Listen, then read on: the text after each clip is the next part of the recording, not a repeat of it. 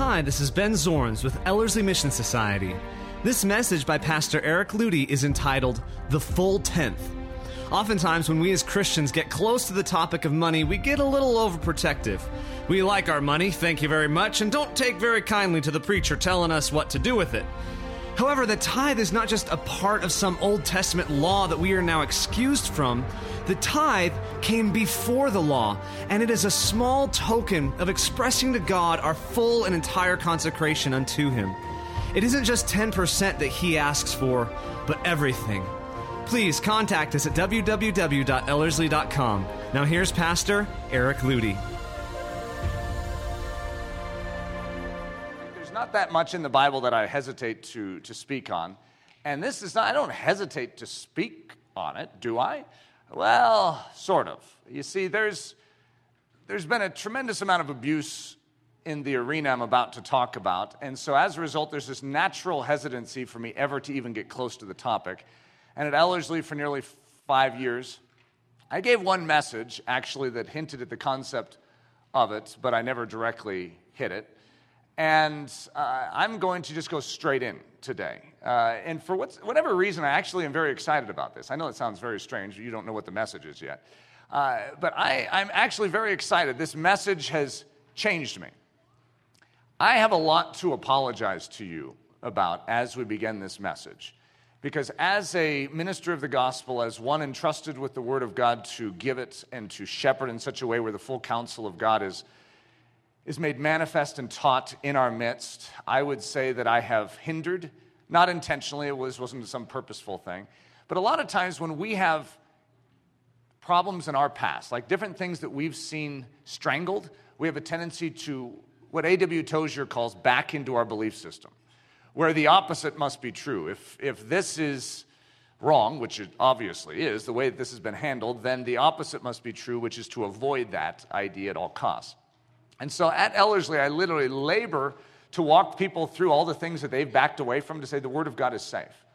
And so I'm going to start with that as a premise that the Word of God is safe.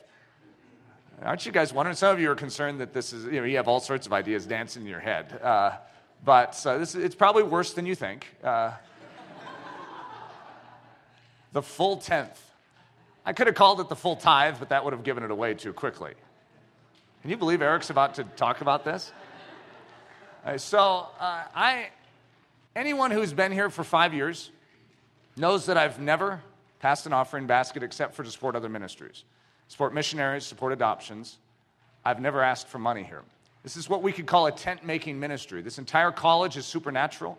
There's no other way of explaining it because we didn't have a denominational support. And technically, we haven't even had finances from a church to support it. We have built a business model that actually makes it work. And it's undergirded, in a sense, with a business model, and we are able to disciple the nations that way. Well, in, I, in theory, it's a great concept. However, practically in the body of Christ, it doesn't weave us together. It doesn't bring ownership to ministry. It actually can isolate. And so, some of the things that I've noticed, even in our model, that are beautiful, I could talk about the beautiful things, but I could also talk about some of the issues that need to be addressed. This is one of them. And ironically, this is what unifies. It's not what tears apart, it's what unifies. And so, as I go through this, I think you're going to be extremely blessed. I know this doesn't sound like a message that could all be fun to go through. Doesn't that just sound convicting, miserable, arm twisting? Well, it's, I haven't even asked for anything like this for five years. I think if anyone's earned the right to speak on this topic, it should be me. I mean, come on. The full tenth. A money driven church. Eric Ludy's great phobia. Eric Ludy's great paranoia. I do not want to have a church that is built around the dollar bill. I want a church built around Jesus Christ. And so as a result, there's a propensity in me to never talk about the dollar bill. And as a result, hopefully, we'll never have a money driven church. So, just so you know, the guy talking to you is just as sensitive on these issues as you may be. I don't know what your background is, but I've been in many churches which have the high pressure sales thing going. And uh, I've been in churches where it does stop in front of you and just sort of waits. Uh, I've had church situations where I'm the speaker, I'm coming in from out of state. I have nothing in my pockets and I have something in front of me. And I don't even know what to do. Everyone's sort of looking, oh, yeah. And I've, I don't know if you remember this story. I've shared this once where I actually faked giving money once because it's like the, everyone's watching me. I stuck my hand in and sort of acted like I put something in. I have since confessed that and made that right. But the point is, I'm sensitized to these things. And it's very likely that some of you are as well. The father of the tithe. You know, the tithe is not, its origin is not in the Levitical law, it's not a legal thing. And that's what's sort of surprising because one of the key things when you start talking about a tithe, by the way, a tithe simply means a tenth. That's what it means. It means a tenth, and a tenth was, didn't originate in the law any more than salvation originated in the law. Salvation is before the law. The law revealed our need for salvation. But salvation has always been gained by faith, and that's Paul's argument in Romans 4. He's saying, look, the same means of salvation has always been there. Abraham, it was counted to him as righteousness when he believed. When he turned to God and had faith, it was credited to him as righteousness. And he is the father of all those that would believe. Well, strangely, he's also sort of the father of the tithe. Isn't that a strange thought? The very one who started this whole thing out as far as faith is the very father of the tithe. So here we are in Genesis 14. Then Melchizedek, king of Salem, that's the equivalent of saying the king of righteousness from Jerusalem. Who does that sound like? Jesus is of the order of Melchizedek. This is the higher priestly order. And it comes to earth and it stands before Abraham. The Mel- then Melchizedek, king of Salem, brought out bread and wine and he was the priest of God Most High. Uh, it's like a, a, shortened version of the gospel right there. He brought out bread and wine. What was the bread and wine? It was his body and his blood. He set it before us. And those that believed are going to receive something. And he blessed him and said, Blessed be Abram of God Most High, possessor of heaven and earth, and blessed be God Most High, who has delivered your enemies into your hand. And he, Abram, I had to put it in there just so you know who the he is, and he, Abram, who we know as Abraham, gave him a tithe of all. Abraham is a fairly wealthy guy. He gave him t- a tenth of all he had to this guy that we never see again in Scripture. Who in the world is that? Well, I'm not going to teach you on Melchizedek today. That's not what this is about. The fathers of the faith. So we talk about Abraham, but then Abraham has a son, Isaac. Isaac has a son, has uh, two sons, Esau and Jacob. But Jacob is the one that truly is going to carry on the lineage of the seed. And so we see this lineage beginning, and this is before the law. And I'm just mentioning that to make it very clear that many of us, when we see the tithe, are saying, well, look, we're not under law anymore. And so as a result, in the New Testament, we say, well, there's actually no prescription for us to need to do this. I'm actually going to make a case today for something known as the tenth, and that it's not an arm twist, it's what is reasonable. It's that which is just, that which is appropriate, and that which all throughout history has been deemed as such. So, the fathers of the faith, here we are, Jacob. Remember, this is before the law. And this stone, which I have set for a pillar, shall be God's house. And of all that thou shalt give me, this is Jacob speaking, I will surely give, thee, give the tenth unto thee.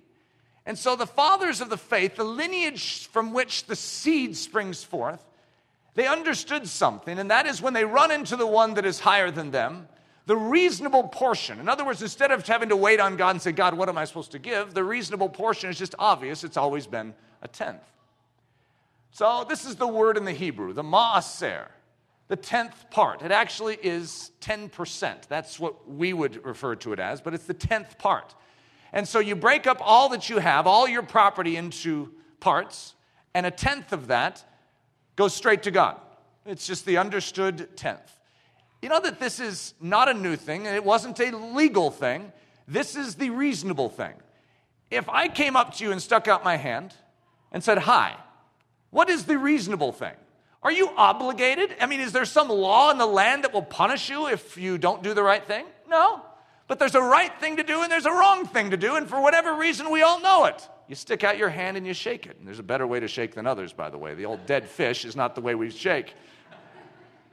You shake the hand and you greet and you say, Hi. It's reasonable. It's the reasonable response to that which has been expressed to you. The bare minimum. So I'm going to call the tithe the bare minimum. We're going to just call it the basic, okay? God's just, equitable, and fully reasonable minimum percentage. By the way, this is his idea, not mine. In fact, it's so not my idea that it takes me a lot to actually get up here and even talk about this idea, which is not mine. It's God's. There is no need to reinvent the way to financially undergird the kingdom of heaven on earth. The tenth is the secret. I'm about to unveil to you a secret, and it's in Scripture, and it is so absolutely brilliant and profound, and yet most of us completely miss it. And there's reason, is because we almost want to miss it. But the tenth is the secret, and it is found, and in it is found the brilliance of heaven.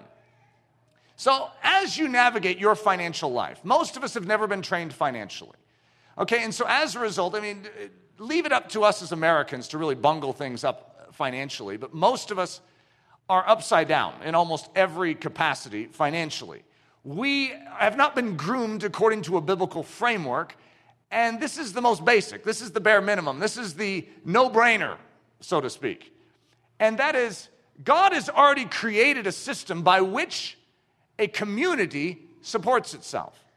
And in this case, it's a kingdom. It's known as the nation of Israel. God says this is how it works. And when there is any kind of coming together, you could call it a confederacy, you could call it a covenant of a people, then there is a way in which that can work which supports even the people itself. It's really strange because when the people do this, it actually causes everything to thrive. You could look at it the same with the individual life, though, too, an individual family. There's no need to reinvent and come up with a new novel way to handle resource. You just come to God and say, God, how am I supposed to handle my resource? You don't need to reinvent. So, God, I'm going to introduce him to you as the ultimate king, counselor, strategist, and businessman. Most of us don't think of him as a businessman, but when it comes to like the council of Israel and all the counselors would get, get together and they're like, how should we handle our resource? Should we call forth a tax? Should we, uh, should we invest in wheat? and build big barns. What should we do? How should we do it? God has a system. It's just truly remarkable. There's a system. There's a system for how national Israel worked. And it's pretty brilliant. So let's face it, he knows what he's doing. Oh, even the word is sort of awkward, isn't it?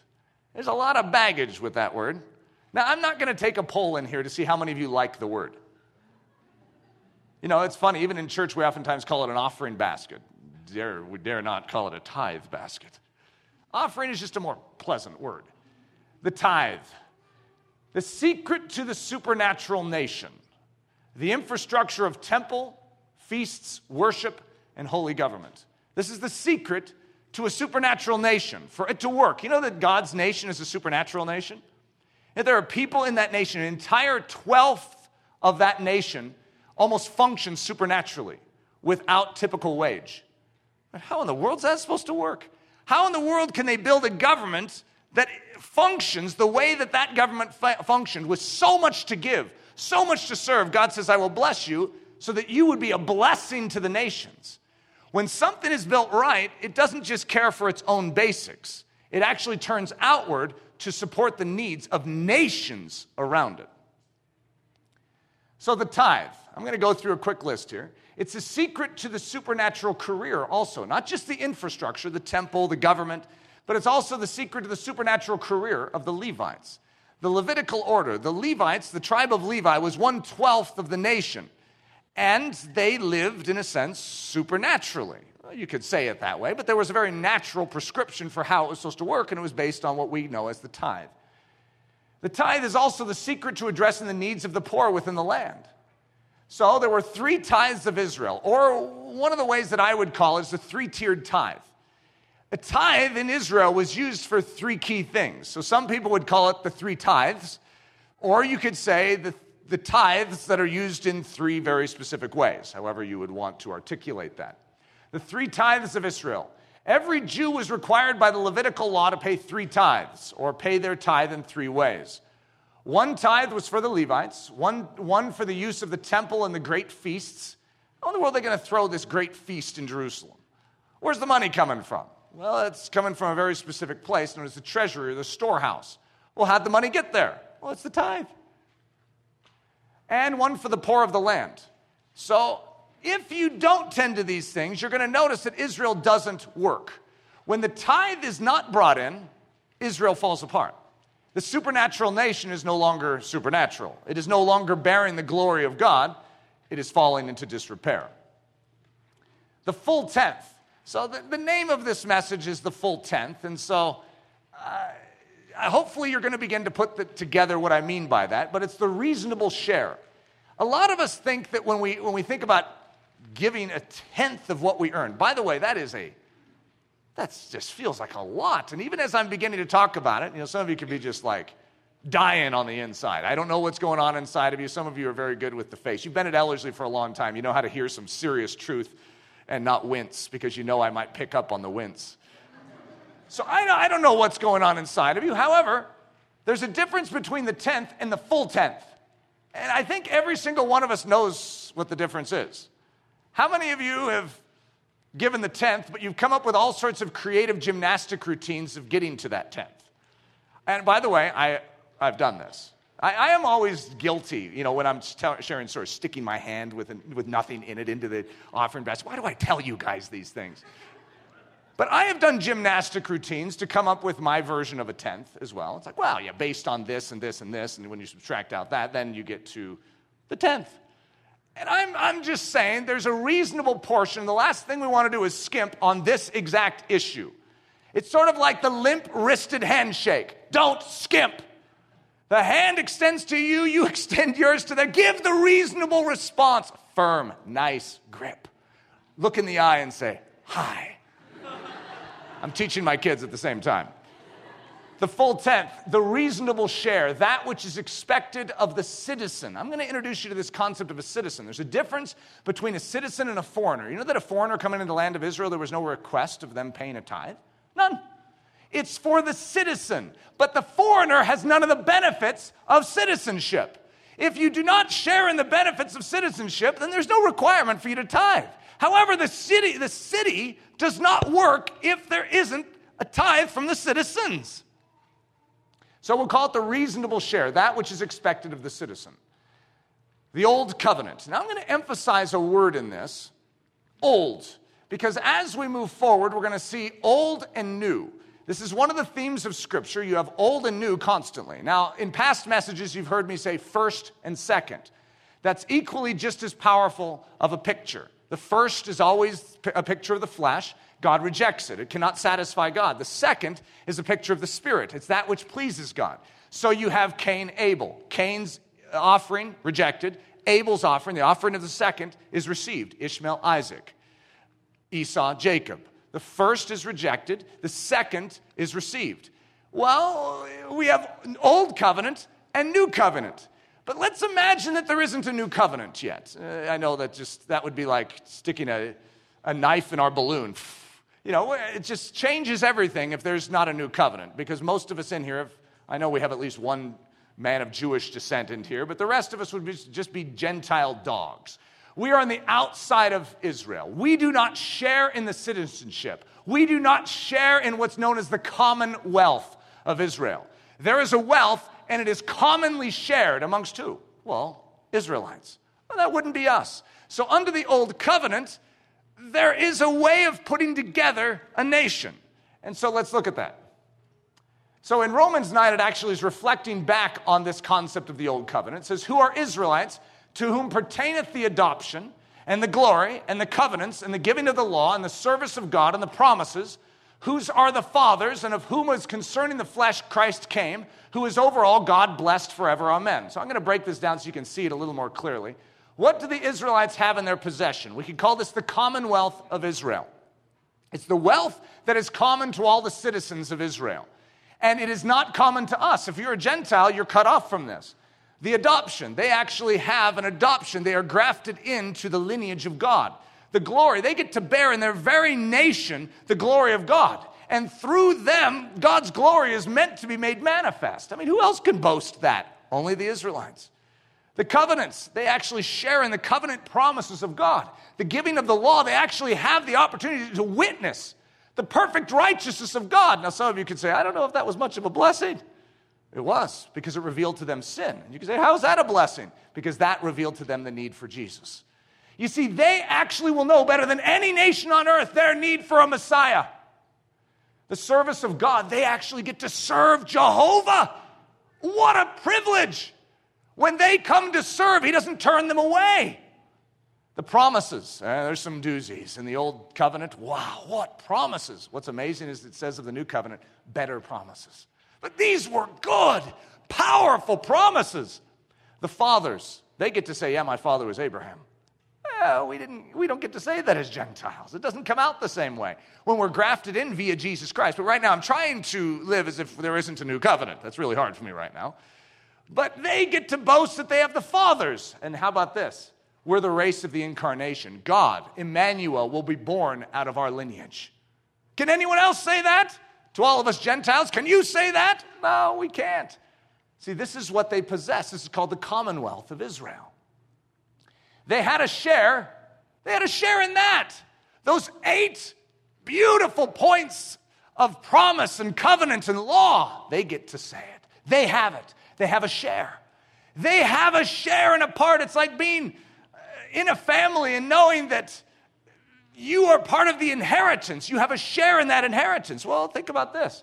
They had a share, they also had a responsibility. You see, many of us cut off the, the concept of responsibility. Oh, I have a share in Christ Jesus. Well, yeah, but you also have a responsibility. If you had a share in the Commonwealth of Israel, you also have a responsibility. What's your responsibility? Well, here it is. Very quickly, it's eight things. You must go to the temple, offer your burnt offerings, your sacrifices, your tithes, the heave offerings of your hand. I could have made number four really big so you wouldn't miss it. But the heave offerings of your hand, your vowed offerings, your free will offerings, and the firstborn of your herds and flocks. So you call yourself a citizen? Oh, yeah. So you want the benefit and the bounty of Israel? Yeah, yeah. Well, this is your responsibility as a citizen. God sticks out his hand and says, Hi. Your responsibility, your base responsibility, this is baseline. This is not like some extra measure. Most of us call this sacrifice, most of us call this generosity. No, this is what is expected. This is the baseline of what is expected. Blessing and strength seem tied to the tithe. Now, I'm going to read some scriptures here, and if any of you grew up in the health, wealth, and prosperity gospel, you just sort of curdle within. It's just like, oh no, not that scripture. Right, let's take back scripture. From anyone who has run roughshod over it and tried to use it for fleshly gain, let's take it back and say it's still the Word of God. Have you ever felt that at times? It's like you can't even read certain scriptures, you just have to skip over them because they've been abused. It's God's Word, not man's. And so, where it has been abused, guess what? it's still God's word. So it says in Malachi 3 bring the full tithe into the storehouse. Now I'm to, we've been talking about the full tithe, but I'm to start talking about the storehouse because that's to be important as well. Bring the full tithe into the storehouse. But what I want you to see in this scripture is what happens as a result of doing the basic, the bare minimum. That there may be food in my house, and try me now in this. God says, Look, just do the basics that I'm telling you. Watch what happens. If I will, oh, says the Lord of hosts, if I will not open for you the windows of heaven and pour out for you such blessing that there will not be room enough to receive it. Now, we're in the New Testament. We're on the other side of the Jordan River here. You know, you have the wilderness, the old covenant, and now you have Joshua taking the territory. We're in the new covenant. And we're like, well, that's, well, that's old covenant stuff. We don't need to bring the tithe into the storehouse. You know, it's an actually interesting point. You know, if someone were to say, actually, we're not bound to give the tithe, there's no prescription in the New Testament that says we are to, to do this. You know, that's an interesting statement. So, what I'm going to walk through is a, is a statement of what it says throughout the Bible, and I'm going to drive that home for us. Okay, and I'm going to create a link for us to understand our relationship to this mysterious thing known as the tenth. Introducing the storehouse. Bring the full tithe into the storehouse. In the Old Testament, there's a very, very specific place you're supposed to bring the tithe. And this is what's extremely fascinating. As I was studying this week, first of all, I've been deeply convicted this week over this message. This is very personal for me because I feel like in many ways I've been hindering you guys as a body from functioning as you ought to function because of what we could call my paranoia. Now, to me, anyone who knows me knows that I am not purposely attempting to hinder something. I actually want to honor God. And I do not want to be a stumbling block to you. I do not want you to trip over this type of stuff and not come to Jesus. If you came straight from a high pressure sales pitch church to hear, I do not want you to immediately turn away and say, I've had enough of this thing called Christianity.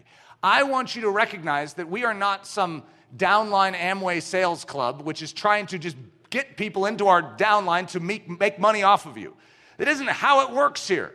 And so I, I have hopefully proven that for five years. At the same time, I don't know that I'm helping you any more than if my son's bed need to be, needed to be made and I kept going down and saying, Look, I'll make it for you. I don't want you to trip over the fact that you need to make your bed in the morning. In other words, there's certain basic responsibilities of being a Ludy.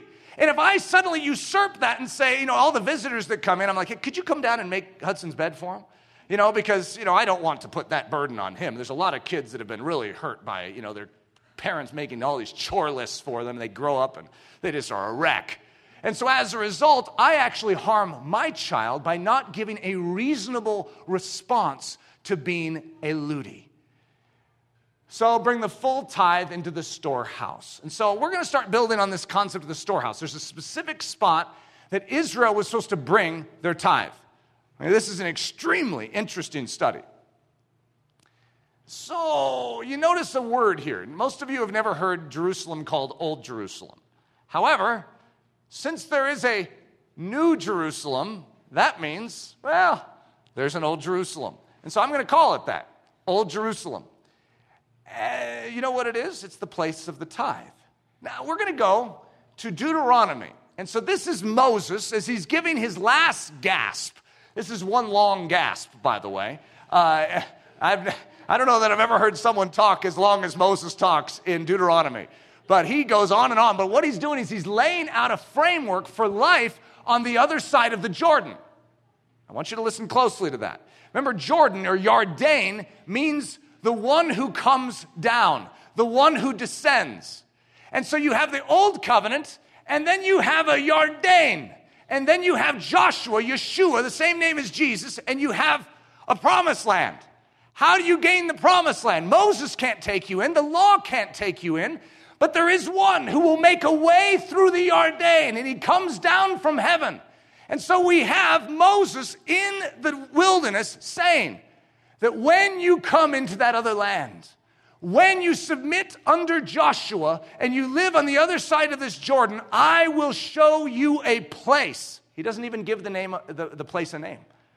He says, I will show you a place. And so here we have all these years later, and we could say, huh, what was his place? What, what did he show the Israelites? He showed them a place called Jerusalem. Actually, the king of Salem, remember Melchizedek? Yeah, that's, that's where he lived. Jerusalem, Salem. Uh, that, that's the place that he chose. But listen to this. This is Moses preparing them. He doesn't say there'll be a place called Jerusalem. He gives a very specific description of what this place will be like. He says, But you shall seek the place where the Lord your God chooses. In other words, God is going to choose a place. It says, Out of all your tribes to put his name for his dwelling place. And there you shall go. There you shall take your burnt offerings, your sacrifices. I made it big just so you don't miss it. Your tithes, the heave offerings of your hand, your vowed offerings, your free will offerings, and the firstborn of your herds and flocks. Then there will be the place where the Lord your God chooses. He just says the same thing over again. To make his name abide. There is going to be a place on the other side of the Jordan where he will make his name abide. Okay, now, every single one of you in here might be thinking Old Covenant because that's all I've talked about so far. But I want a little to seep out as I'm talking into the new covenant understanding. That there is going to be a place, and it's the place that you're supposed to bring your sacrifice, you're supposed to bring your praise, you're supposed to bring your offerings, you're supposed to bring your tithe. And it's a place that He will choose, it's a place where His name will abide. So it says, There you shall bring all that I command you your burnt offerings, your sacrifices, your tithes the heave offerings of your hand, and all your choice offerings which you vow to the Lord. Take heed to yourself that you do not offer your burnt offerings in every place that you see. You see, on your way to Jerusalem, on your way, see, he doesn't say Jerusalem here, but there's a place, and it, it was Jerusalem. That's the place that God said his name. On your way to Jerusalem, there's going to be a lot of other places. Now, these could be false idols. These could be like Molech or, you know, some other god here. And don't offer your burnt offerings along the way in these other places. Make sure you bring it to the place that he chooses. Now, this is a convicting thing for me as well because I have a tendency to say, God, I'm going to just choose where I'm supposed to give this. Now, I'm submitting to God and I want Him to choose for me. But instead of coming to God and saying, God, have you chosen a place for me to actually bring that which I am to give, that which is reasonable? So it says, But in the place which the Lord chooses, in one of your tribes, there you shall offer your burnt offerings, and there you shall do all that I command you. The metropolis. So oftentimes in history, this is referred to as the metropolis. It's a Greek word for the center the chief place. So we could say the chief center, the capital city. Well, this is Jerusalem. So when God is talking about the place that He chooses, the chief place where we will build what is known as the storehouse, the storehouse, the place of treasure, that place God chooses. How will we know where the city is? So, God, you're gonna, you're gonna show us this, right? I'll show it to you. Well, how are we gonna recognize this? Well, he will put his name upon it. After all, we don't want to miss this place. I mean, I don't want to be taking it to the wrong place. How will we recognize where we are to bring the reasonable portion? Well, here's a basic principle as we move through this all things are become new. So I'll just read you the scripture in 2 Corinthians. Therefore, if anyone is in Christ, he is a new creation. What's your position, by the way? Which therefore means that you're a new creation in Christ Jesus. So all things have become new. That's what it says here. Old things have passed away. Remember, the word old is key in Scripture old and new. Old is symbolic of the first, new is symbolic of the second. The first things have passed away, the old things have passed away. Behold, all things have become new. There's a complete new order to everything in the old covenant. It's not a scrapping of the old covenant, it's a perfect fulfillment of it. But I don't know about you, but if I were to say where we're supposed to bring our tenth, would you say Old Jerusalem? Well, that would be strange, wouldn't it? Are you going to find a temple in Old Jerusalem and see if there's a Levitical order still functioning there? Are we going to sustain the old system of Israel this way? Is this, is this what we're supposed to do? No, no, see, that's the old system. There is a new system. All things, all things that were old have become new things. And what you're going to see, I'll just go through a quick list. This is just a, a little glimpse Old man. Well, now we have a new man. Old temple. It was built by human hands. And Paul says, Do you not know that there's a new temple? You're that new temple. Huh? Did, didn't anyone ever tell you this? That you are actually the dwelling place of the Holy Spirit? What? I thought there was an old temple. Yeah, and you're the new temple. Aren't you in Christ? If you're in Christ, all things are made new. New temple. Old Passover lamb thousands, millions of Passover lambs throughout the ages. Well, now there's a new one. The paschal lamb of the ages, no more sacrifices needed. His name is Jesus Christ. There's a lamb in the midst of the throne who appears slain. He is the new lamb, he is the offering. Old diet. There's a whole dietary code, and that's how they maintained health. Well, guess what? I'll tell you how to find life. Unless you eat of my body and drink of my blood, Jesus says, you cannot have any life in you. It's a new diet. It's called Jesus. Jesus for breakfast, Jesus for lunch, Jesus for dinner. An old rest, I could have called it an old Sabbath, a new Sabbath. Now, it doesn't mean that we need to diminish the fact that there are certain things that are wise in the Old Testament. For instance, to eat a certain way, eh, there's definitely wisdom, but you're not saved by it. You're not legally justified by it. And how about a Sabbath? Well, guess what? Jesus is our rest. That's what it says in Scripture. He is our Sabbath, He is the new Sabbath. And so when we enter into Christ, all things are made new. All. It's a new creation. I mean, literally, everything is new. Oh, there's an old covenant and there's a new covenant. You see, under the old covenant, you had no share. There was no commonwealth for you to partake of. But under the new covenant, there is. Okay, so are you ready for this one? There's an old tithe and a, uh, all right, I, I won't get there just yet. the new covenant, we have a share, we also have a responsibility. So if you're in Christ, you have a share. You have access to the commonwealth of Jesus Christ. I mean, it, it truly is remarkable what we have access to. And if you, if you need to get a refresher course on that, listen to the message in Christ. It goes through 66 things that we have access to. The chief thing being the Holy Spirit of God. We literally have no hindrance between us and the Father. And Jesus says, Ask the Father in my name. We are in Christ, and therefore we have access unto the Father. And he says, Just ask. And he wants to give you the Holy Spirit. And It's just truly remarkable. It's amazing. We have a share. We also have a responsibility. What, you thought you were going to be a freeloader here? There's something you need to do. There's a proper response. It's only reasonable. It's called your reasonable act of service. There is something reasonable for you to do. The new metropolis, Old Jerusalem. There's a new Jerusalem. Did you know that? There's a new Jerusalem. And, and of course, those of you that know Scripture would say, yeah, but it's, uh, it's sort of in heaven. Well, let's talk about the new Jerusalem. Where, is, where in the old covenant do the old citizens take the old tithe? They take it to the old Jerusalem. Now we're in a new covenant. There's new citizens, by the way. We're called citizens, fellow citizens. And there is a new metropolis. And there's a new tithe. Where do we take that new tithe? It's very fascinating. So we're going to call this, this there is a new place for the tithe. Where is that place? Where did God move his storehouse to? We're going to call it the New Jerusalem. It's the place where God will place his name. Remember what Moses says? On the other side of this Jordan, there is going to be a place where God will station his name. His name will abide there. And as a result, that is where you take it. That is where you take the reasonable response as a citizen. For he, Abraham, looked for a city which hath foundations, whose builder and maker is God. Well, see, that, that's not talking about the old Jerusalem. He's looking for a city. He's talking about the new Jerusalem. Abraham, the father of the faith, the father of the tithe. He's looking for something beyond it. This is the place where Melchizedek probably hangs out. The new name of the city.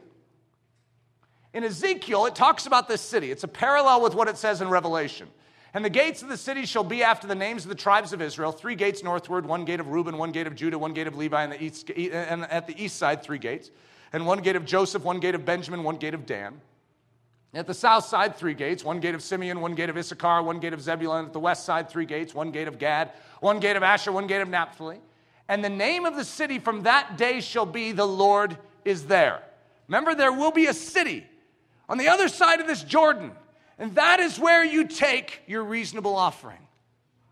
And the name of that city is revealed in Ezekiel 48 is the Lord is there. It means Jehovah Shammah.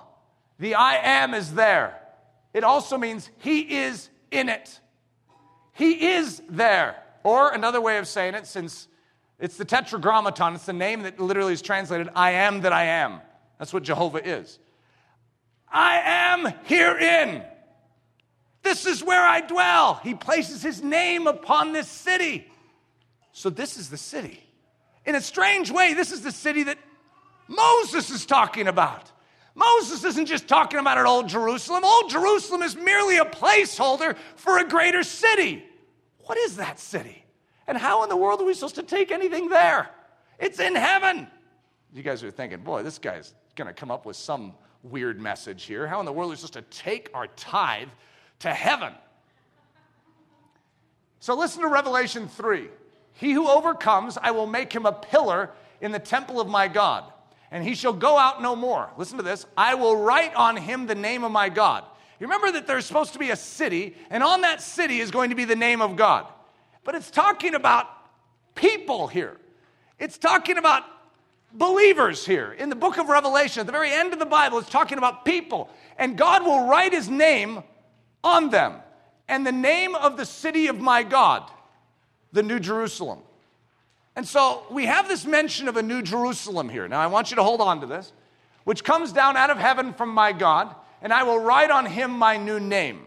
So we have people getting the name of God written upon them, and somehow they're associated with this New Jerusalem as well. In Revelation 21, it says, Then I, John, saw the holy city the, the, the, the New Jerusalem. There it is. Coming down out of heaven from God, prepared as a bride How many of you think of a city as a bride? That's awkward. That's not what a city is. A city is like blocks of stone or cement or wood. It's not living. Well, this one is. This is a living city. I, it's sort of hard for me to explain how this city works, but that's what it says because I'm going to read more. This is like a city who is a bride. Then one of the seven angels who had the seven bowls filled with the last seven plagues came to me and talked with me, saying, Come, listen to this. I will show you the bride, the Lamb's wife. So, this Lamb in the midst of the throne, known as Jesus Christ, has a wife. And so, an angel is going to show John the wife, okay? And he carried me away in the spirit to a great high mountain and showed me, where's the wife? I'm showing you the wife. The great city? Well, I'm looking for a wife. That is the wife. The wife is a city? That's right. Showed me the great city, the holy Jerusalem, descending out of heaven from God. You already know that that word, holy Jerusalem, is referring to the new Jerusalem. There is a new Jerusalem. It's the place that bears his name. It's Jehovah Shammah. I am is in it. Jehovah, the name of God is upon it. It's on the other side of the Jordan. So, I don't know if you're starting to get the link yet, but there is a place where we're supposed to bring our reasonable offering, and it seems to be the Lamb's wife. We are to bring it to the bride, we are to bring it to the New Jerusalem, the new storehouse. Uh, so, we're going to define the new storehouse, by the way, which in the Hebrew would be the understanding of a treasury. It's the place where the resource of the commonwealth is stored. For what? For the sake of the commonwealth. It's not for the sake of one priest who suddenly goes off in his Learjet. It's for the sake of the commonwealth. If I catch a vision for helping someone, I have limited resources.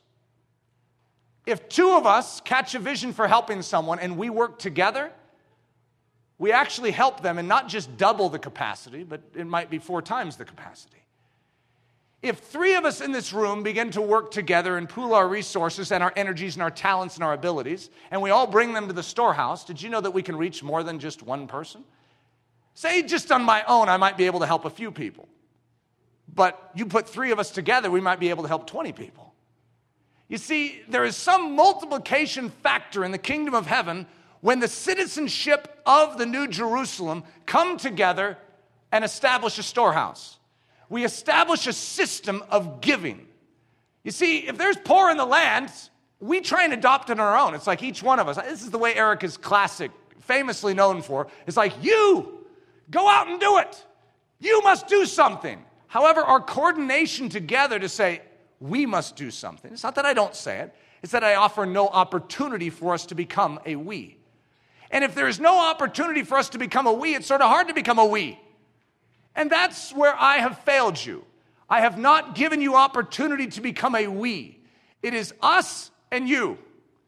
We're working over here building tents, trying to support this, and you need to get your act together and start serving the poor. And as a result, we do not have the strength of a commonwealth.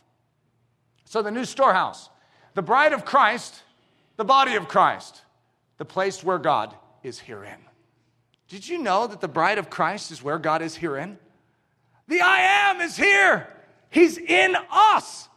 We are the New Jerusalem. So you're like, where in the world's the New Jerusalem? It's not some esoteric thing way up in the clouds. It's, it's here. It's us. You see, there's a mystery of physically you're here, but spiritually you're actually in Christ at the right hand of the Father, seated in heavenly places. He is seated in heavenly places at the right hand of the Father, physically, but spiritually, he is herein. He lives in us. It's the great mystery hidden for ages and generations, but now revealed. Christ in us, the hope of glory. The hope of glory isn't in Old Jerusalem, the hope of glory is in New Jerusalem. It's the bride. Those that are in Christ form a city. And who lives inside that city? Citizens. Who makes up that city? citizens. Who are citizens? Are you a visitor? Are you a stranger from a foreign country? Or are you a citizen in Christ? We become fellow citizens in Christ Jesus. So, the storehouse, also known as the church. Isn't this awkward? There's something about it, and I know how it can be. You could look at Eric as some guy, like I've already been studying Lear jets uh, this week before I gave this message. And some of you are thinking, yeah, I knew you'd had. Like, some of you remember the story of when I was fasting about 20 some years ago, and I was reading cookbooks throughout my whole fast. Can't, couldn't wait to eat my tomato soup afterwards. Well, there's a new Eric, too. Praise God. And my itch in life is not a Learjet. My itch in life is not money from you. My itch in life is to bring glory to Jesus Christ. And if it would bring glory to Jesus Christ for us to pool together and gain strength so that we can change the world together, I'm in. And I mean it. I'm in.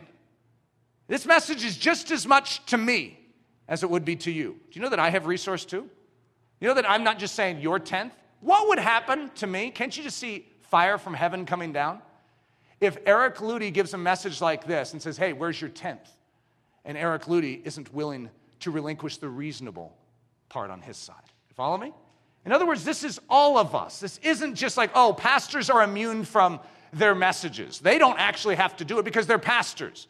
I could claim Levite here. Hey, hey, us Levites, you're the one you give to us. I could claim that. Paul actually had the very discussion on that exact point. Paul was a tent maker so that he would not trip up anyone. Paul gave more to the church than anyone. How in the world are we supposed to live as the church if its leaders are the grabbers instead of the greatest givers? That's, as far as I'm concerned, the great test that we are walking through. Ananias and Sapphira died on this issue. The body of Christ will be proven on this issue how we handle that which rightfully belongs to God. The new tithe. So we talk about the old. By the way, I'm really glad there's an old circumcision and a new circumcision.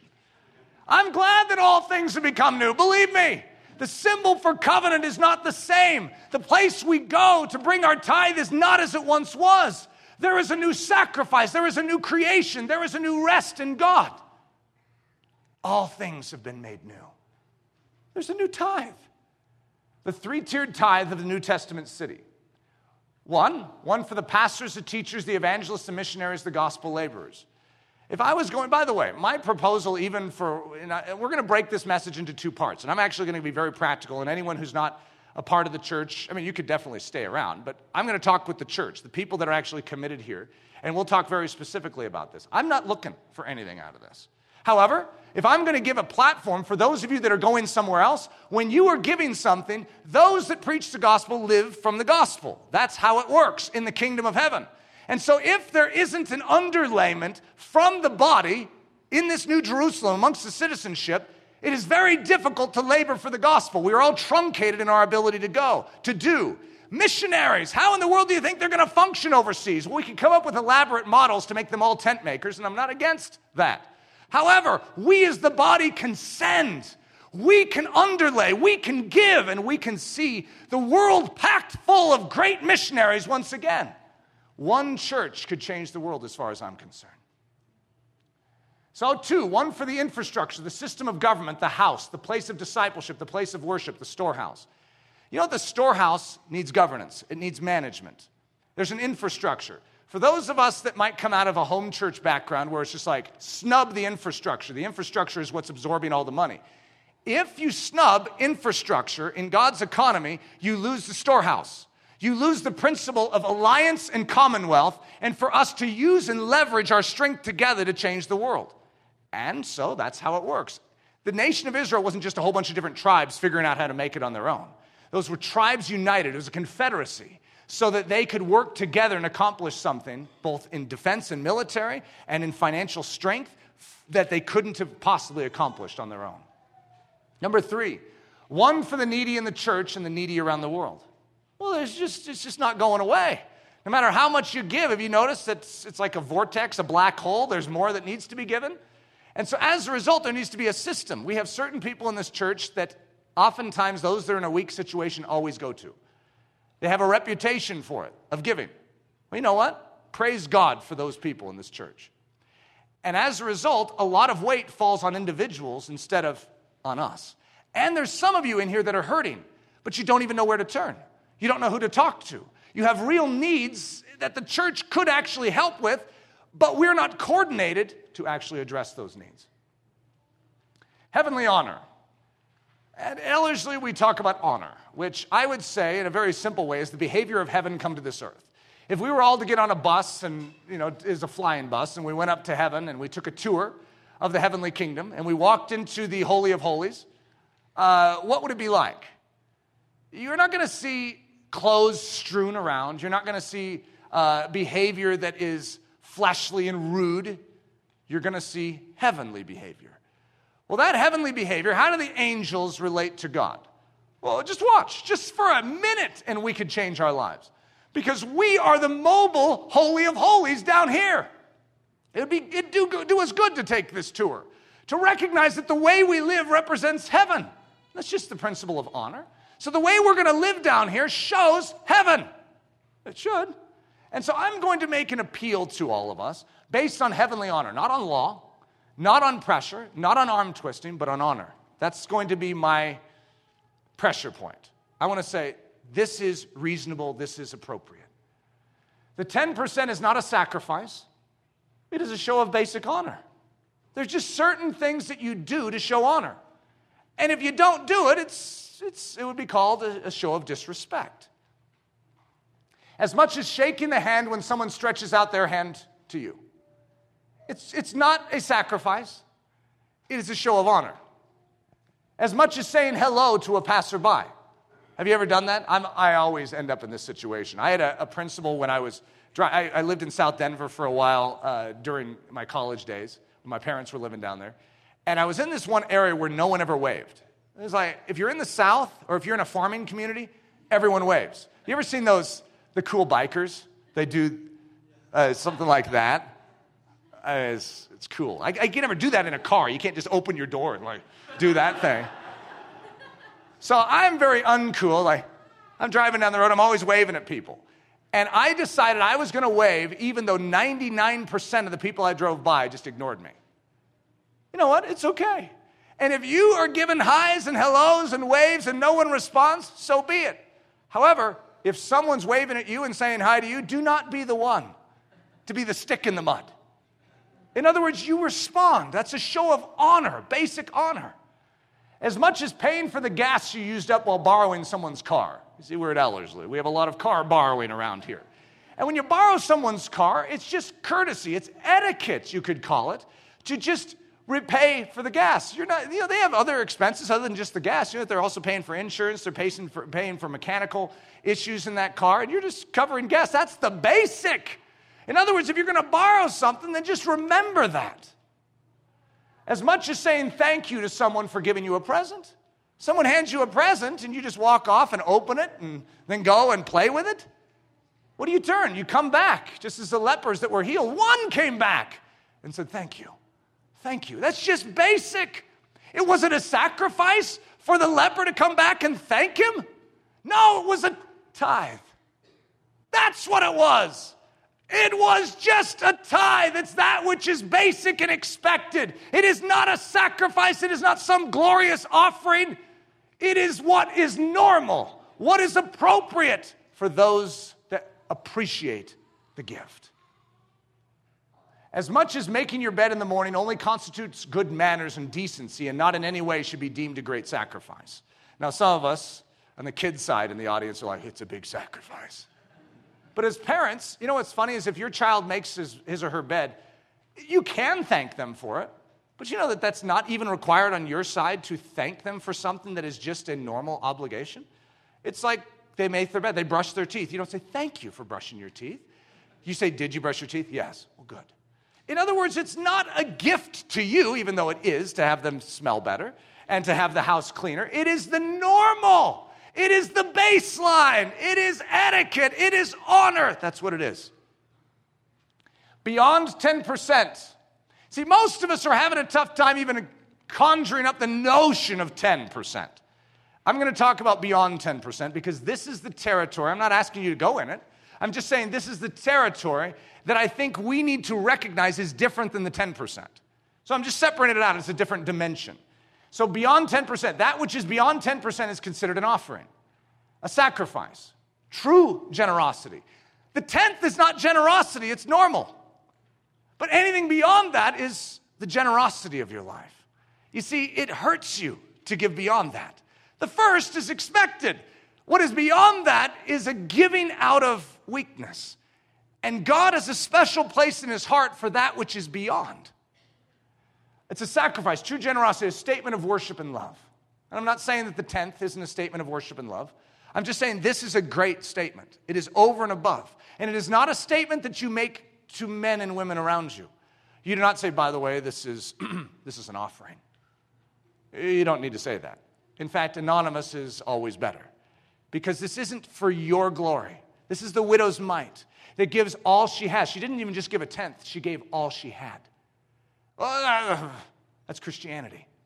You see, technically, Christianity is an offering up of our life. It's 100%. But in how you handle your finances, you need to realize that though 100% of them belong to Jesus Christ, the reasonable act without even prayer, you know what to do is you give the tenth. If God asks beyond that, that's his business. But there's a baseline, it's always been there. And so we start with the baseline, we reconfigure our life around the baseline, and then we say the other 90 is still yours, God. But that other 90 is a different territory. You know, God still wants you to take care of the basics in your life. You know, there's other things other than just the storehouse. There's a life, there's children, there are needs, food, and therefore you are responsible for how you handle that other 90%. The vow of the tenth, the commitments of the reasonable responsibility. One of the things that it says in the Old Testament is that there's these vows. The vow, you're supposed to bring that vow into the place where I put my name. So for us, I'd say at the most basic level, there needs to be some level of agreement with God. By the way, I'm not asking you to tell me anything. I'm not asking you to come up to me and saying, here's what I decided after your message, Eric. This is, this is not with me that I'm asking you to deal. I want you to deal with God on this. And I would like you to all consider coming before God and saying, God, this is yours. It's to Him that you're giving it. Ironically, it's to the body, but that's because this is His body. And so when we bring it to the New Jerusalem, we're bringing it to Jesus. However, it's for his body. That's how he uses it. That's his primary use. When the body is strong, guess what? The body can now give. When the body is strong and we're meeting the needs of the body, did you know that that's our primary needs? You know that the needs out there in the dying world are actually secondary to the needs of the body? We actually use our resources first and foremost to help each other, and then we all turn out strong to give to the lost. You send missionaries out of that strength. Could you imagine this church supporting a thousand missionaries? Sounds impossible, doesn't it? You know that George Mueller personally supported 200 missionaries, and the guy lived by faith? 200? So, a thousand? You know that's actually preposterous statistically in a room like this? It's, it's preposterous. However, I have a bead on a lot of great missionaries. I train them. I got tons that are coming through here. Imagine if, as a church, we adopted the missionaries of this next generation said, let's get them out there, let's get them trained and sent. And imagine if a missionary could come here, which might not have much of a home church base, they might not feel like they've ever really plugged in. They come here for nine weeks and they, we say, We'll adopt you. We'll adopt you. That's just an amazing thought. Then there will be the place where the Lord your God chooses to make his name abide. There you shall bring your tithes, which you vow to the Lord. Honor the Lord with your possessions, with the first fruits of all your increase. So your barns will be filled with plenty, and your vats will overflow with new wine. The principle in Scripture, and I know that this is probably a health, wealth, and prosperity classic quote. However, it's the Bible. And it basically is saying you take that first and you give it to God. You say thank you as a means of honor when you receive. You honor God with that first. And guess what? You will never lack. Long and short, you will be taken care of. You honor God, God takes care of you. The story of the Ludy family. So I'm just using this as an illustration. I'm actually not sharing a real story. I know that's sort of not as exciting to some of you as it would be if I could share more dirt on the Ludy family. Isn't it funny that people love dirt on the Ludy family? Something's unhealthy about that. The story of the Ludy family, introducing the players, the father and the mother, daddy, mommy. The children, uh, in my case, Hudson, Harper, Kipling, Avonlea, Reese, Lily. We got a whole household. The house guest, I don't have a name for him, but this is someone that may stay in the Ludy house. The visitor, well, there's names. You were a visitor once. Many of you have been to my house, and as a result, you could fall into this category of being the visitor to the Ludy house. The salesman at the door, I don't know if any of you fall into that category. I, I love salesmen. I'm very nice to salesmen. So if you ever stop by as a salesman, I'm likely to buy. It's one of those strange things. I don't think I've ever turned away a kid that came to my door. They're so cute. Uh, so the salesman at the door. So I'm going to introduce you to a predicament. In the Ludy house, oh no, there's a problem. The dishes need to be cleaned. They're stacked up and, you know, grime all over them. Oh no, what are we going to do? So Eric begins to look for a solution, okay? So let's walk through this. Introducing the code of honor. So I'm going to introduce you to an idea that there is honor in how I run my home. So as a result, there are certain ways that I'm going to interact with different types of people. And so I'm going to start with the salesman at the door. The salesman at the door shows up, and I have a problem in my house. Is it appropriate for me to ask the salesman to help me with my problem? The salesman at the door. The needs of the Ludy family have no hold on him. He actually has no legal, ethical, moral responsibility to help me clean my dishes. There's actually no responsibility to do it. If he finds out we have a predicament, he is free to walk away and knock on another door instead of ours. The Ludy's needs are not his responsibility. In fact, it would be considered rude for me to ask the salesman to help clean our dishes, for I would be robbing income from him and taking him away from supplying resource to his own family. Hey, buddy, could you stop selling and could you come in and clean my dishes? Now, if you were selling and someone asked you to do that, I would actually say, go in and clean their dishes. That's what I would say. But it would be a supernatural statement of God's love that you would do it. It's not something that you are obligated to in even the slightest way to do. Okay? And so as a result, we do not expect anyone who comes to our door like that to deal with our issues. The visitor on the couch. So someone has come over and you've given them a little drink, and you know uh, the conversation begins, and the waft from the kitchen, dirty dishes, comes into, and you're like, oh no, oh. The visitor has no real responsibility to help solve this predicament either. They're just sitting there minding their own business. They just stopped in and are having a nice chat. Maybe they were even asking you how your day was going. They were just being nice, checking in on you. A kindly visitor may rise up and offer to give of their time, energy, and expertise to help with this problem in the Ludy household. But technically, the code of honor asks me to make sure that, if at all possible, they are not put in such a position. I mean, how horrible is it to think that the people that visit my house, none of you, none of you are ever going to visit my house again. If I'm constantly saying, yeah, and I also have some trash that needs to be taken out. Now, I've had plenty of Ellerslie people come by and do very nice things in my house. However, it'd be very rude if I was expecting everyone to swing by and do all the cleaning for me. If a visitor were to help clean our dishes, it would be classified as them doing the Ludy family an extraordinary favor or blessing the Ludy family with their thoughtfulness. But as a Ludy family, such behavior should never be expected or requested from our guests. So now let's talk about the house guest, because there's a subtle difference between the salesman and the visitor and the house guest. The house guest is going to be hanging around for a while, and you know, I don't know how much time they'd be in the house, but there's sort of an understanding with a house guest and sometimes it's awkward to know how to say it, but if you're a house guest, you also want to contribute at some level. And of course, the, the mother and father, the people that run the house, can always say, no, no, please, you don't need to worry about doing that. But it's still your responsibility to offer. Okay, so there's this unspoken tension that can sometimes be there. But the house guest is in a unique position. They are not a child, but they're also not a visitor. Due to the fact that they are staying at the house and enjoying the protection, resource, and atmosphere of the Ludy house, I'm in a position to ask more of them than I would a visitor, but not as much as I would a child. For instance, it could be reasonable and perfectly appropriate for me to ask them to help me with some chores around the house, but as a house guest, I should seek ways to not burden them with the full weight of house responsibility, but merely find ways to help them serve in order that they may never feel like a burden, but as a blessing. In other words, you almost want to give a house guest an opportunity to do something so that they feel like they're doing something. It's like, okay, so I'm sort of giving back a little. And so as a result, you work together, but you don't want to do, give undue burdens. Yeah, we're leaving for a week, and I could you rebuild my living room? You know, that type of a thing. If a house guest were to wash the dishes, it could be considered a reasonable help to offset their stay in the Ludy house.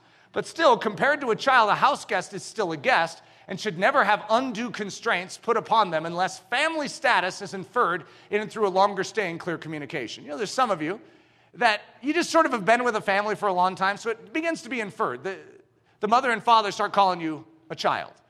Well, you might not legally be a child, but you're sort of inferred as a child. And now, as a result, child responsibility falls on you. Okay, so let's talk, talk about that. Remember, the Ludy dishes are dirty, okay? So we have an issue, we have a predicament. The child has a share in the Ludy house. It's their house too. Now, think about the difference between a house guest and a child. That child actually says, This is my house. You know that technically speaking, that child will even inherit the house if mommy and daddy die? It is their house. It technically is in a different sort of way. And this is how you say it. They are not in charge of the house, but they share in its benefits and in the future of it. They are bound by the bonds of family covenant to care for the house, protect the house, and labor to keep the house clean and orderly. So when the dishes are dirty, it is not considered a favor, a blessing, or even a sacrifice for a child to wash the dishes. Of course, I can still say thank you to my children for doing this work, but this work is expected. It's reasonable, appropriate, and even necessary. I want to emphasize that, even necessary for a child to perform. If my children are not doing this, I'm actually doing them a disservice. I'm harming them by not allowing them to function as children in the Ludy house. In fact, if I don't have my children do this work, they will not grow up properly understanding their responsibility and caring for that which is entrusted to them. So I'm going to introduce you to another predicament here. The Levites are starving. The temple is in ruins. There is no gold in the treasury to celebrate the Feast of Tabernacles. And the poor in the land are resorting to thievery in order to survive. Oh no, Israel is falling apart. So the foreigner in the land, this is the salesman, just sort of you know, knocking door to door. And well, he just might want to keep on traveling. There's an issue in Israel. And someone might say, hey, you should take care of this problem. The guy's like, hey, none of my business. The Samaritan, we could call them the visitors. Well, it's not really his business or his problem either. How about the Gentile servant? Maybe we could call him the house guest. Well, he might want to pitch in and see about helping, but it's definitely not a long term solution for the restoration of strength and health to Israel. And now the Israelite, the child, he is a citizen. He is responsible for the bringing in of his full tithe. When each Israelite responds with its reasonable tenth, national Israel will thrive and its governmental infrastructure will revive. So now I'm going to introduce you to another predicament. And this one might hit a little more close to home. The church is weak in America. Discipleship is almost nil in the church today.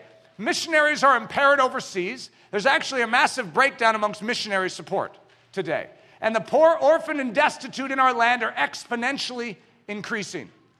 We have problems, and ironically, they're problems that the church is assigned. And yet, we can't even take care of ourselves, let alone someone else out there. So, we have a predicament.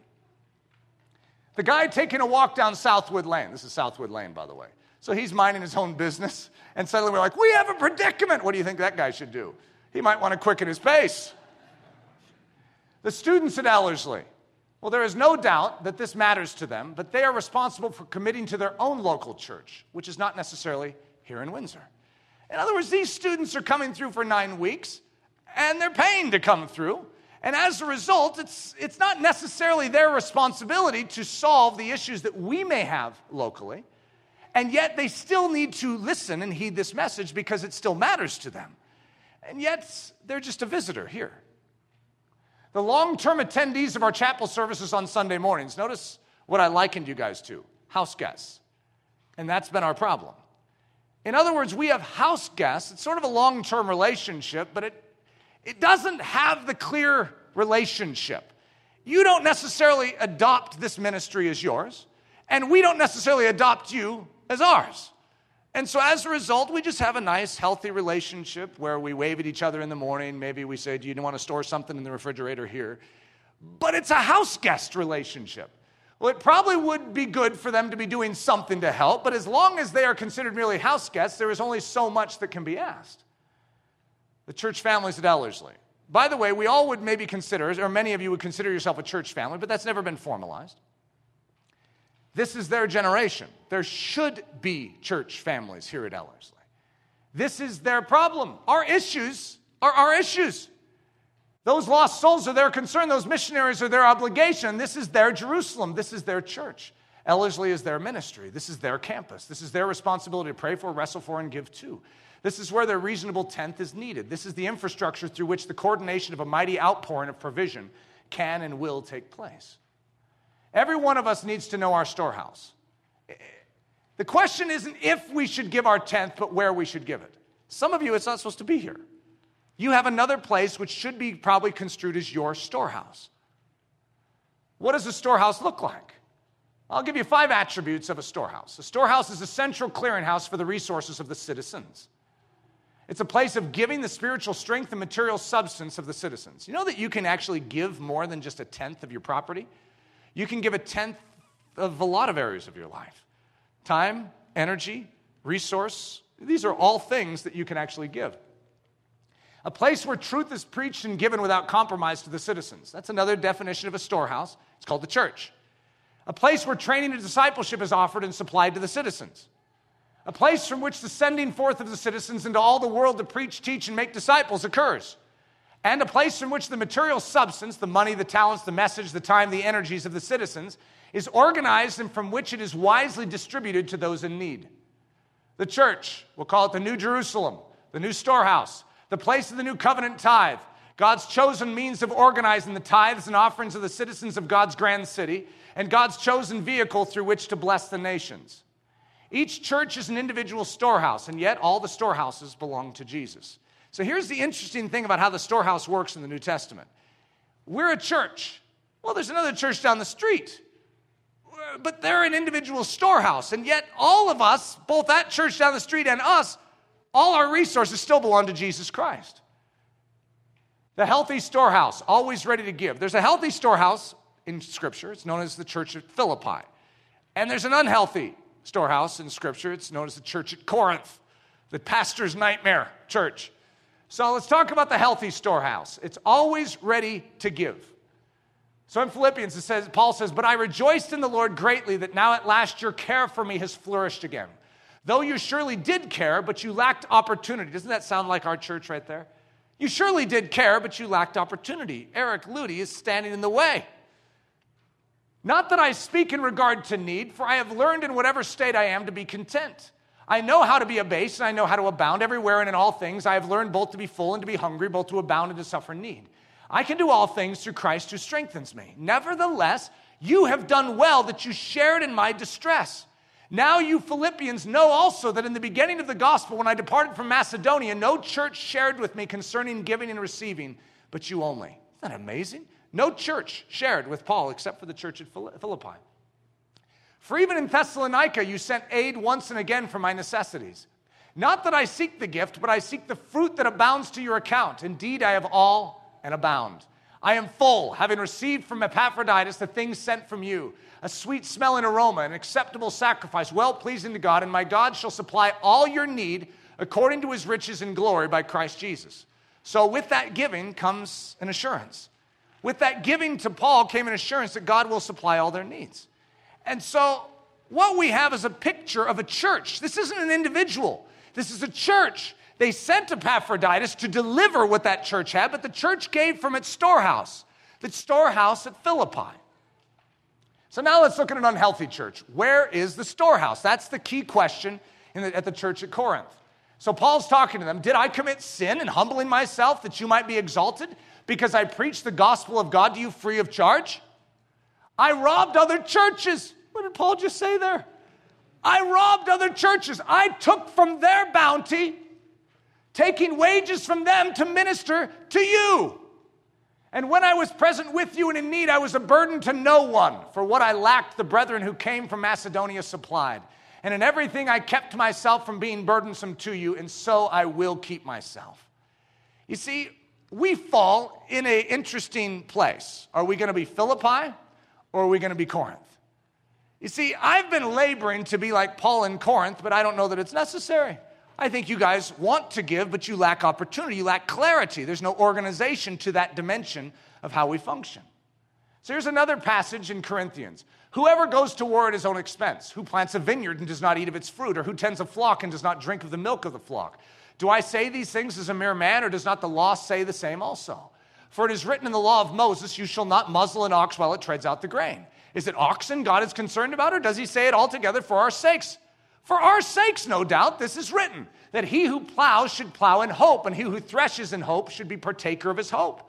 If we have, if we have sown spiritual things for you, is it a great thing if we reap your material things? If others are partakers of this right over you, are we not even more? Nevertheless, in other words, there's those that have a right. Paul has a right, and he's saying the church around you has a right to this. How much more the one who founded the church? How much more the, more the one that planted it? Nevertheless, we have not used this right, but endure all things lest we hinder the gospel of Christ. Do you not know that those who minister the holy things eat of the things of the temple, and those who serve at the altar partake of the offerings of the altar? Even so, the Lord has commanded that those who preach the gospel should live from the gospel. That's the proper order of things right there. And guess what? We train up people to share the gospel. We train up people to give their lives for the gospel of Jesus Christ. What do we need? We need a storehouse. We need a way of supporting and undergirding those that are called to give their life to the gospel. Opening up the family. What I would say is our great weakness here thus far, over five years, has been the fact that there isn't an access point. Now, I can give you all sorts of reasons for why. There's, there is reasons of how we got set up and why we're set up the way we are. However, it is also a stumbling block to many of you, and I would like to remove that stumbling block. It's and this is part of that. Entering the covenant of family. You know that family is a covenant? It is. It's, we could even call it the salt covenant. The covenant of love, my life for yours. This is how it works in the body. We join together, we form a confederacy. We're in this together. It's the covenant of love, my life for yours. I'll give up my life to see you live. This is what Jesus did for us. He brought us into his family. The covenant of trust. You know that if you ever come to me and you share something, you know that it doesn't just go somewhere else, it's a covenant of trust. It's called privacy. I will guard your confidences. That's what we have in the body of Christ. This is a safe place. It's a covenant relationship we have. The covenant of responsibility, and this is the big one for what we're talking about today. I will carry my share and at minimum my reasonable tenth. It's just a responsibility. If we all share our reasonable responsibility, guess what? It works. The covenant of defense, you have my sword. The covenant of submission, I will honor the appointed authority and follow them as they follow Christ. The covenant of unity, I will preserve the integrity of our relationship and not allow petty things to part us. This is family. We work through things, we figure out a way. You're hurting, you have my strength. I'm hurting, I have your strength. We work together. You always know that family has your back, don't you? What's happened to family in the church? It's hard nowadays. It's hard. Many of us are struggling because when I'm talking about the church, you're trying, and you might even be visiting here today. You're like, yeah, I don't, I don't really have a church that fits any of this. I don't trust them with these resources. I don't trust that they would enter into that with me. I understand. We're in a rebuilding season in the church. However, I can only deal with here. That's all I can deal with. I, I, I, want to change the church at large, but all I can do as a pastor is start here in my life, my family, my children, and you guys. Let's do this right. The salt covenant. Salt is a preservation, and this is the covenant that binds. In other words, if you came into my house and ate, a salt covenant basically says we have exchanged salt. So if someone came to my door and was banging on it saying, hey, send him outside so I can kill him, I'd say you'd have to kill me first. I'm in a salt covenant with this man or this family. It's binding. And it's a, it's a covenant of preservation. You see, when we enter into a salt covenant, we share a meal. It's called the Last Supper, it's called communion. We share a covenant meal. You know that every sacrifice that was given in, in Israel, even wheat, you sacrifice wheat, you put salt on it. Every sacrifice had salt. The enduring nature of the covenant is, is, is expressed, it's preserving. So listen to this. This is a little interesting way of saying it. It's the covenant of preservation. I have a covenant with you to see you preserved. You have a covenant with me to see it preserved. We have a covenant together to see that this lasts, that we can endure whatever we face in the future. So, my resources are available for your preservation. That's what it is. My resources are available for your, the Confederacy's, preservation. Let's do this together. Thank you so much for listening to this message by Pastor Eric Ludy. pastor at the church at Ellerslie in Windsor, Colorado. Please, feel free to make copies of this message, but do not charge for these copies or alter their content in any way without express written permission. If you have any questions, comments, or just need more information about Ellerslie, please visit our website at www.ellerslie.com. Again, that website is www.ellerslie.com. For Ellerslie Mission Society, this is Ben Zorns, cheering you on as Christ cultivates his set apart life within you.